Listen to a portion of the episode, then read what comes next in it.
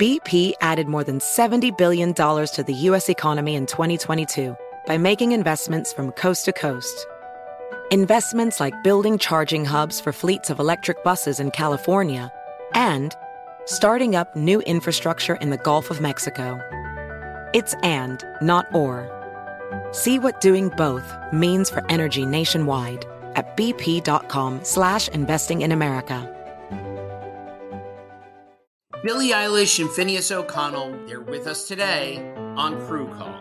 I'm your host, Anthony D'Alessandro. Billie's vocals, it was automatic art. You know, I had to like choose a more challenging route than just like da da da da. You know what I'm saying? Like it could have been like easier. And a lot of people have asked me like, how did you choose to have it be so soft and like so simple? And what else was it gonna like? That's what the song wanted. Thanks for listening to this episode of the Crew Call podcast on Deadline. Apple Card is the perfect cashback rewards credit card. You earn up to 3% daily cash on every purchase every day. That's 3% on your favorite products at Apple, 2% on all other Apple Card with Apple Pay purchases, and 1% on anything you buy with your titanium Apple Card or virtual card number. Visit apple.co slash card calculator to see how much you can earn. Apple Card issued by Goldman Sachs Bank USA, Salt Lake City branch. Subject to credit approval. Terms apply. Today's episode is brought to you by Canva. Uh, we're all looking for ways to make an impact at work, but not all of us are skilled in visual design. Uh, Canva helps you get your point across uh, simply and beautifully. It's easy to design Canva presentations, docs, whiteboards, and videos. You start with a designer made template and customize it with your content. Uh, plus, add graphics, charts, and more from Canva's massive media library. Whatever department you work in, Canva is perfect for any task sales decks, hiring docs, marketing brainstorms, employee videos, you name it. Anyone at work can design with Canva. Start designing today at canva.com. Designed for work. Welcome back to Dealing Together. First caller? I bought three sweaters to get the fourth free. Oh, you got fleeced. Next caller? I traded my old Samsung at AT&T for a new Samsung Galaxy S24 Plus and chose my plan. That's not a bad deal. It is not. Our best smartphone deals. Your choice of plan. Learn how to get the new Samsung Galaxy S24 Plus with Galaxy AI on us with eligible trade-in. AT&T. Connecting changes everything. Offers vary by device. Subject to change. S24 plus 256 gigabyte offer available for a limited time. Terms and restrictions apply. See att.com slash Samsung for details. Welcome to Brain Stuff from How Stuff Works. Hey, Brain Stuff, Lauren Vogelbaum here. Bogs are pretty awesome as far as sweeping mud fields of dead, buried plants go. They store the energy of generations of plants in their mass, which can be harvested as peat. They're also havens for mummies. Artifacts buried beneath bogs, including human bodies, may be kept in astonishingly good condition for thousands and thousands of years. They've all got stories to tell, and today we'll look at the weird science that makes their preservation possible. Common in cool, wet parts of the world, bogs are waterlogged grounds that form when decaying plant matter, known as peat, accumulates in low lying areas. Bogs are usually found in cool climates and often in lake basins created by ice age glaciers that no longer get a steady flow of river or stream water. Over time, mosses cover the heap like a blanket, and in most cases, this mossy layer is primarily made of a moss called sphagnum. Sphagnum moss has the power to transform an entire landscape.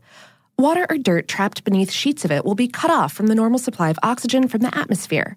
Also, sphagnum soaks up calcium and magnesium, which makes the underlying soil and water mildly acidic.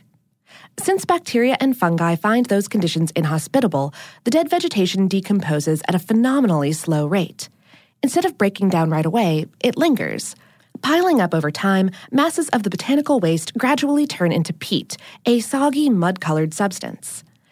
Peat can be used as animal bedding and as a fossil fuel, which makes it an important commodity in places like the Irish Midlands and in Scotland, where it's the traditional fuel for fires that dry out grain to make Scotch whiskey, imparting smoke and its flavors along with that heat. But to archaeologists, peat is a lot less valuable than the human corpses that sometimes come with it. Bogs have long fascinated humans, not just for their fossil fuels. The spongy soil has intrigued people as far back as the Bronze Age. Many people died in these bogs or were placed there after their deaths. And these bog bodies, as they're known, have been found all over the world. The wetlands of northwestern Europe, for instance, is a bog body hub. Hundreds of these corpses have turned up in Germany, England, the Netherlands, and neighboring countries. In 2011, peat harvesters working in Ireland accidentally ran over a Bronze Age corpse with a milling machine. Dubbed the Cashel Man, the harvester found all that was left of an adult male who probably died in his 20s. His body was riddled with injuries, including a broken arm and a nasty cut across the backside. Some of these may have been caused by the compressing weight of the bog moss above him, or the blades of that milling device. Nevertheless, archaeologists have reason to suspect that the Cashel Man was a ritualized sacrifice victim. Other European bog bodies have displayed stab wounds, slit throats, and evidence of torture. Historians think that the local wetlands were once a hotbed for religious sacrifices. Carbon dating tells us the Cashel Man perished about 4,000 years ago, seven centuries before King Tutankhamun was born. To date, he's the oldest European bog body on record with intact skin. That's right, the corpse of somebody who's been dead for four millennia still has its skin attached. And this isn't a fluke.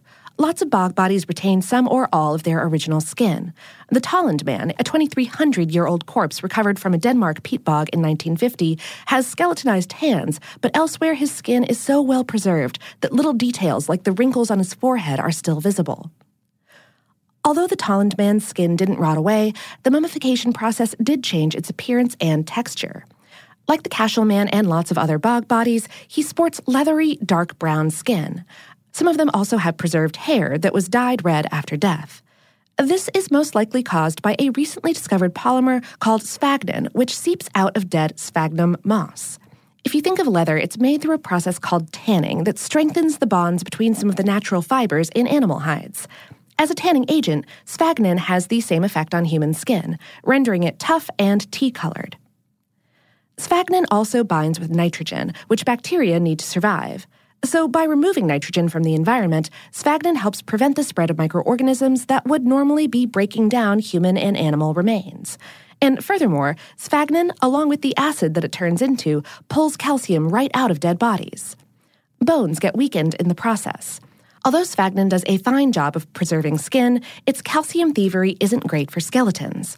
Mummies have been found in certain bogs with soft, extra flimsy bones that are about as sturdy as cardboard and that have been distorted by heavy peat.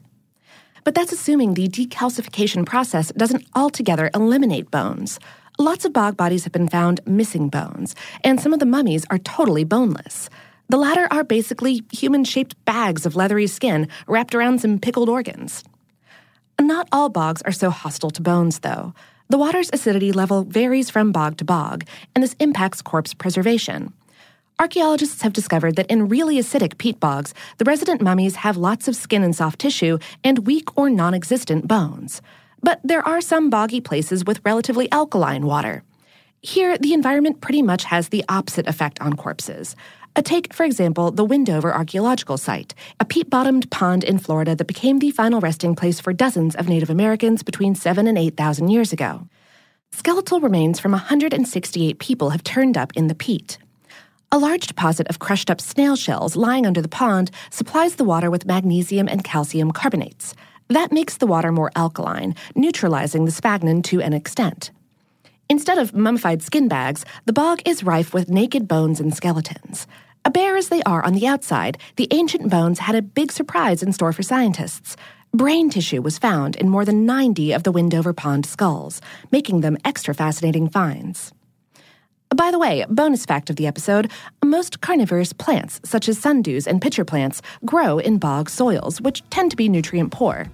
Eating animal prey is a strategy that helps them obtain vital nutrients.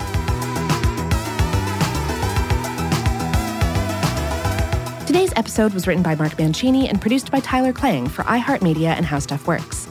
For more on this and lots of other topics that aren't too bogged down, visit our home planet, howstuffworks.com.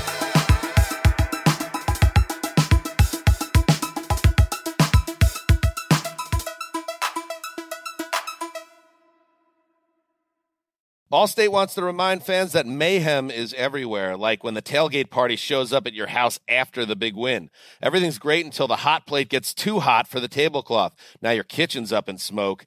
And if you don't have the right home insurance coverage, the cost to fix this could sideline your savings. So switch to Allstate, save money, and get protected from mayhem like this.